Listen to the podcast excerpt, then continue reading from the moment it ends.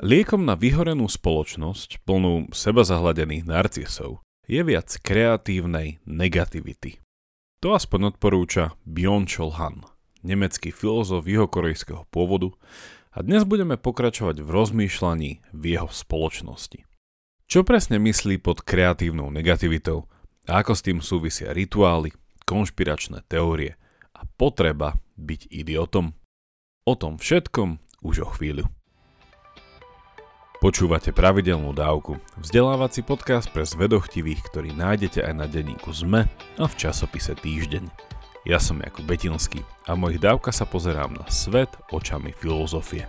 Podporte našu tvorbu jednorazovo, trvalým príkazom alebo cez Patreon a všetko info je na pravidelnadavka.sk. Veľká vďaka, vážime si to.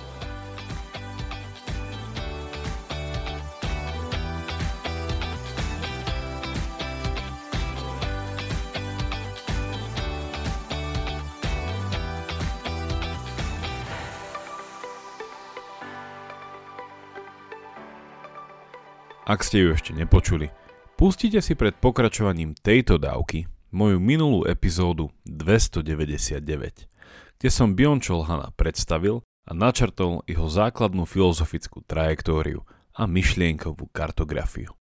Musím sa hneď úvodom priznať, že som v minulej dávke spravil jednu veľmi príjemnú chybu, na čo som prišiel až neskôr.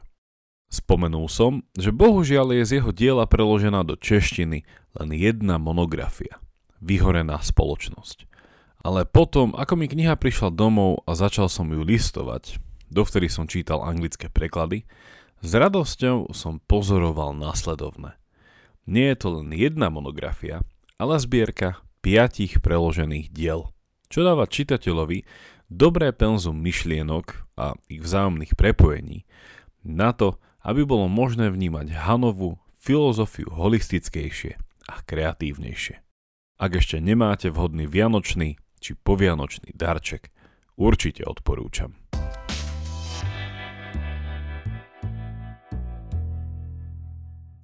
Sumarizujúc moje prvé predstavenie jeho filozofických pozorovaní našej dnešnej spoločnosti, by som mohol použiť následujúcu rovnicu. Žijeme vo vyhorenej, unavenej a deprimovanej spoločnosti, ktorá je zameraná na výkon – a to zapričinila zmena paradigmy, ktorú charakterizuje prílišná pozitivita. Mainstreamovým kultom sa stala výzva Yes I can. Môžem. A svoj život vnímam ako projekt, ktorého cieľom je seba zdokonalovanie. Moderným heslom je autenticita. Byť sám sebou za každú cenu. A obmedzenie je vnímané ako útok na moje slobodné a sebatvorivé ego. Nové technológie túto novú kultúrnu vlnu vyniesli do výšky valiacej sa tsunami a novodobý narcizmus sa globalizuje. V tejto novej paradigme sa oslabujú sociálne väzby, znižuje sa sociálna kohézia, pretože do seba zahladení narcistickí ľudia cítia odpor a hostilitu k zdedeným spoločenským rituálom, inštitúciám a tradíciám. Narcis, ktorý vykazuje zvýšenú dávku posadnutosti sebou samým na úkor vzťahov s druhými, sa môže autenticky pohoršovať nad tým, prečo ho niekto iný alebo niečo iné obťažuje s tým, že mu hovorí, ako sa má správať. V tomto bude treba ozrejmiť, že keď Han hovorí o rituáloch, hovorí o istých spoločenských naratívoch, ktoré sú pre ľudí, ktorí sa na nich zúčastňujú, takmer neviditeľné a preto môže ísť o veci tak každodenné, až môže byť považované za banálne či zbytočné. Opak je ale pravdou. Zoberme si ako dva príklady takýchto rituálov slušnosť a hrubnutie jazyka v spoločnosti. Predstavte si v prvom prípade, že nakupujete v supermarkete. Ste zahladení do mobilu, kde máte nákupný lístok a v tom narazíte svojim nákupným vozíkom do nič netušiaceho človeka, stojaceho pri regáloch s kávou. Aká je vaša prvá reakcia? Ospravedlníte sa, uistujúca, že tá osoba v poriadku a že ste jej neublížili. A keď počujete jej, je to v poriadku, to sa stáva, a náznak zdvorilého úsmevu, síce s trápnym pocitom, ale ste radi, že sa nič nestalo a zobrala to dobre. Ak sa ešte raz stretnete pri pokladni, už sa ňu možno len z diaľky usmiete, alebo si nebudete venovať zvýšenú pozornosť. Čo tento príklad opísal, môžeme nazvať rituálom slušnosti. Samozrejme, vieme si predstaviť aj inú reakciu od človeka, do ktorého ste narazili, ale kultúrne očakávanie je asi také, ako bolo práve opísané. Výnimkou môže byť, ak mal dotyčný zlý deň. Ak ste mu naozaj ublížili, alebo ak je v kontexte nášho rozmýšľania tento človek narcisom.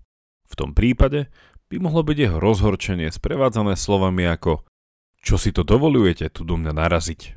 To si neviete dať väčší pozor? Kde máte oči? A tieto slova evokujú jeho pocit nadradenosti, ako by danú časť obchodu vlastnil, jeho slova komunikujú porušenie jeho základného práva na slobodnú existenciu. Dúfam, že ste sa teraz aspoň trochu pousmiali a verím, že do takýchto ľudí nenarážate vozíkom často. Ale pre Hanna by bol tento človek príkladom toho, čo bolo už spomínané ako prílišná pozitivita. Vedomie človeka o tom, že on môže a že druhý s ním síce môže vstúpiť do vzťahu, ale ten vzťah bude transakčný, smerujúci k jeho benefitu.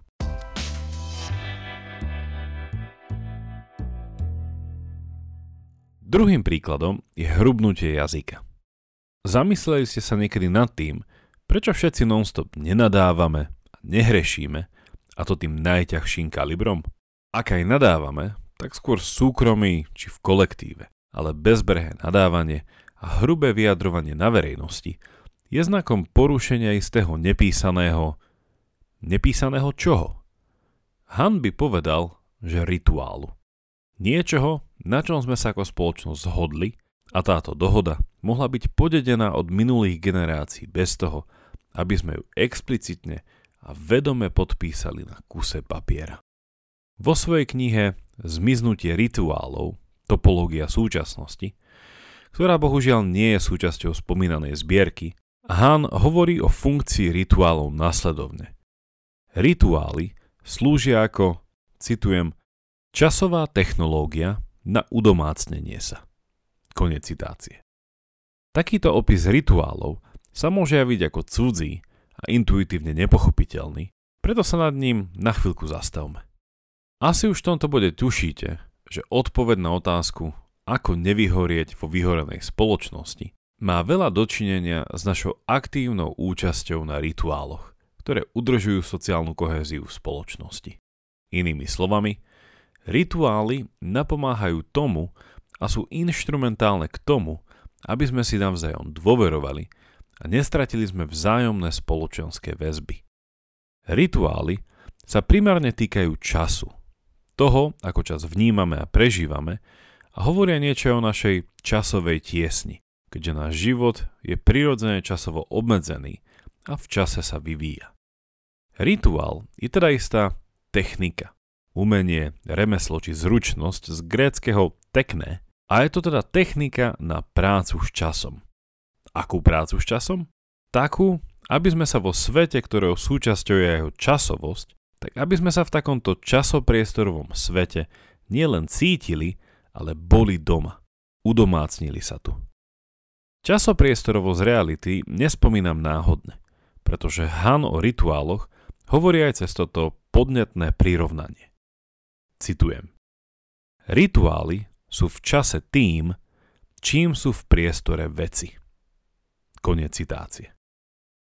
Rozbíme si to na drobné. Asi všetci chápeme, čo to znamená, že priestor je plný veci, pričom význam slova vec chápeme na najvšeobecnejšej úrovni. Tým pádom som vecou ja, aj vy, rovnako zariadenie, cez ktoré ma počúvate, Vecou je aj miesto, na ktorom teraz ste, či po ktorom kráčate. Vecou je aj smer, kam idete. Či zmysel pre hore, dole, vpravo, vľavo. Inými slovami, veci usporiadávajú priestor. Priestor je niečo, čo nemôže existovať pri úplnej absencii veci. Ak je niekde nič, potom to niekde neexistuje. Han rozmýšľa analogicky aj nad rituálmi a časom. Rituály sú akoby časové veci. sú to niečo, čo dáva času zmysel, vďaka čomu je niečo predtým, teraz a potom, vďaka čomu sa niečo končí a iné začína, a to aj na úrovni zmysluplnosti. Preto napríklad hovoríme na úrovni antropológie o prechodových rituáloch, ktoré ale nehovoria len o prechode do novej životnej etapy, ale súčasne o uzavretí tej predchádzajúcej. Vo svete dnes poletuje mnoho Petrov panov, ktorých stále úspešne neprešli tranzíciou od dieťaťa k dospelosti. Han tvrdí, že bez rituálov sa všetko akoby zlievalo dokopy. Predstavte si vaše Instagramové alebo Facebookové vlákno správ a rýchlo ním listujte bez toho, aby ste dali patričnú pozornosť každej z informácií, ktorú vám vlákno ponúka. Toto je v niečom metafora na situáciu dnešnej spoločnosti, kde sa zdá, že nie je na nič čas, ale nie preto, že by času nebol dostatok, ale preto, že čas nie je zmysluplne oddelený a zlial sa do jedného homogénneho, depresívneho toku udalostí. A to nás vedie k Hanovej knihe Spoločnosť transparentnosti, ktorá sa našťastie v spomínanej zbierke nachádza. V jej kapitole s názvom Informačná spoločnosť hovorí o tom, že spoločnosť bez rituálov nie je schopná obsiahnuť viac ako pominuteľnú informáciu, ktorá sa v mysli narcisa transformuje na nepriestrelný názor ale to, čo nám uniká, je schopnosť kontemplatívneho, pomalého rozmýšľania, ktoré by vedelo informácie premeniť na poznanie či dokonca múdrosť. Sme opäť zaseknutí v neorganizovanom prúde času, čo vedie k presvedčeniu, že na skutočné premýšľanie nemáme čas. Ak sa zastavíme, informácia, o ktorej premýšľame, môže byť o niekoľko minút, hodín či dní neaktuálna a nerelevantná. A na hĺbšie vzťahy a súvislosti, na ktoré sme prišli, už nikto okrem nás nie je zvedavý. Aj kvôli tomu Han tvrdí, že nikdy nebola tak úrodná pôda na šírenie fake news a konšpiračných teórií ako dnes. Rituály spomalujú náš čas do tej miery, že nám dávajú možnosť vnímať sa ako súčasť širšieho a hĺbšieho spoločenského narratívu, ktorý zozmysluplňuje náš život – Neprítomnosť rituálov vedie k premnoženiu individuálnych narratívov, ktoré so sebou nemusia navzájom vôbec súvisieť a v mysli sebatvorivého narcisa môžu byť úplne otrhnuté od reality, i keď pre neho úplne zmysluplné.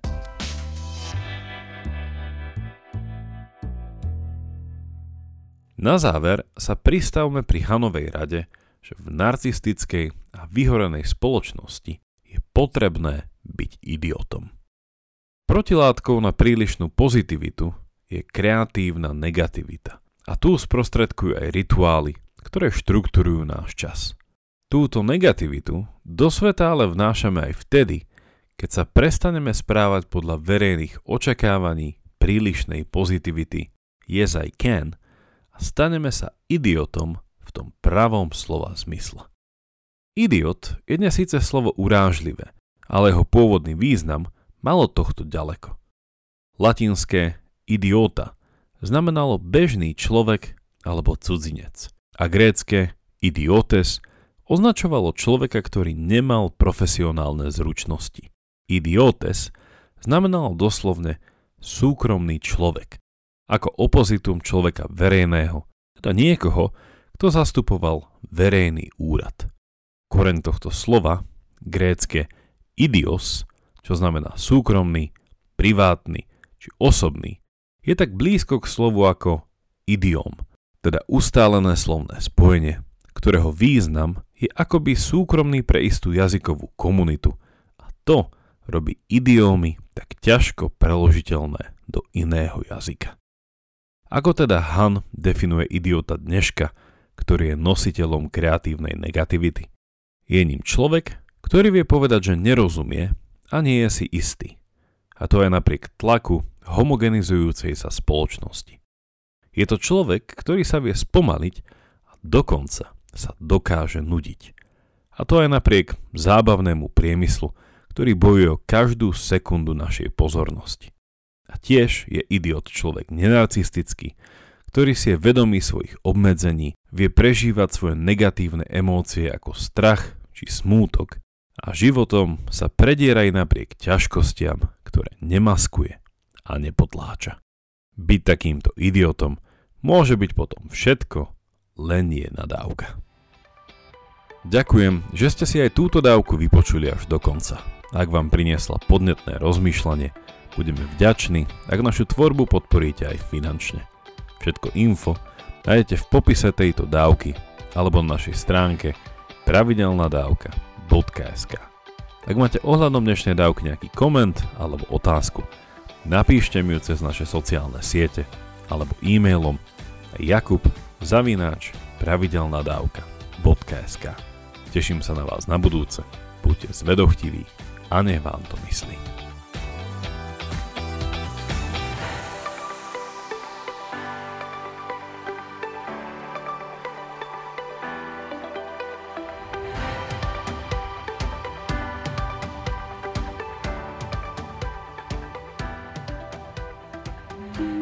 Volám sa Barbara Mareková a v denníku ZME pre vás robím podcast Ľudskosť o tom, ako na naše mentálne zdravie vplýva rodina a spoločnosť. S odborníkmi a odborníčkami rozoberám, ako sa v rodinách dedí trauma a ako sa dá v dospelosti uzdraviť.